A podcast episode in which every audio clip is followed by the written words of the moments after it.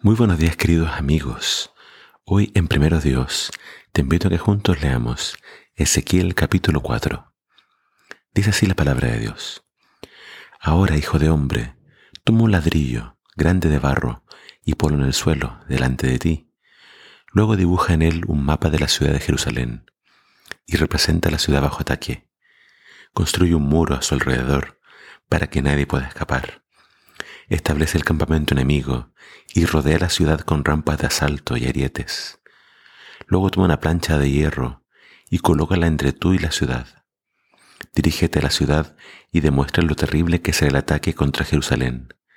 Esto será una advertencia al pueblo de Israel. Ahora acuéstate sobre tu lado izquierdo y pon sobre ti los pecados de Israel. Cargarás con sus pecados todos los días que permanezcas acostado sobre ese lado te exijo que cargues con los pecados de Israel durante 390 días, un día por cada año de su pecado. Cumplido ese tiempo, date vuelta y acuéstate sobre el lado derecho 40 días, un día por cada año del pecado de Judá. Mientras tanto, mira fijamente el sitio contra Jerusalén, quédate acostado con el brazo descubierto y profetiza la destrucción de la ciudad. Te ataré con cuerdas para que no puedas moverte de un lado al otro hasta que se hayan cumplido los días del ataque.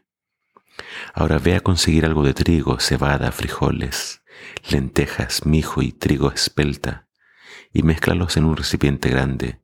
Con esta mezcla harás pan para ti durante los 390 días, que estarás acostado sobre tu lado izquierdo. Prepárate raciones de alimento de 228 gramos para cada día y cómelas a determinadas horas. Luego mide una jarra de agua para cada día y bébele a determinadas horas. Prepara este alimento y cómelo como si fuera un pan de cebada. Cocínalo a vista de todo el pueblo sobre un fuego encendido con excremento seco humano y luego comete el pan. Después el Señor dijo, así comerán los israelitas pan contaminado en las naciones gentiles a donde los expulsaré.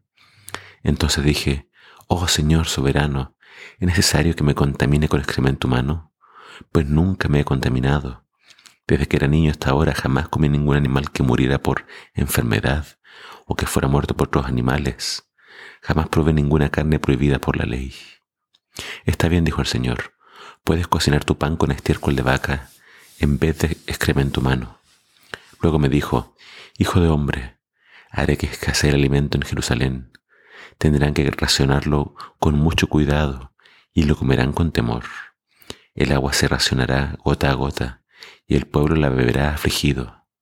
Por la falta de alimento y de agua, ellos se mirarán unos a otros llenos de terror, y en su castigo se irán consumiendo.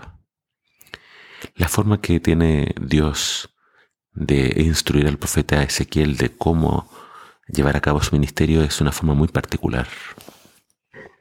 Habían acá acciones que el profeta haría a vista de todo el pueblo. Es como si el profeta fuera la serie de moda de televisión o una película que todo el pueblo se juntaba a ver qué va a ser el profeta.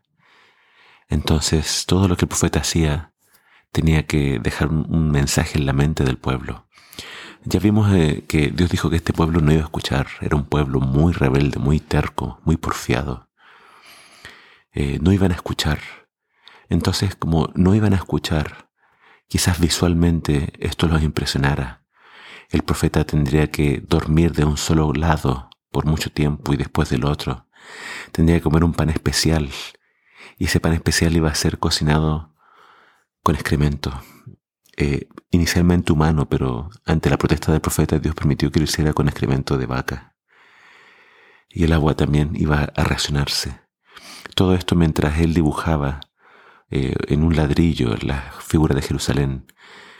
Eh, el pueblo había sido llevado cautivo, pero cuando el profeta eh, hace esto, Jerusalén todavía estaba en pie.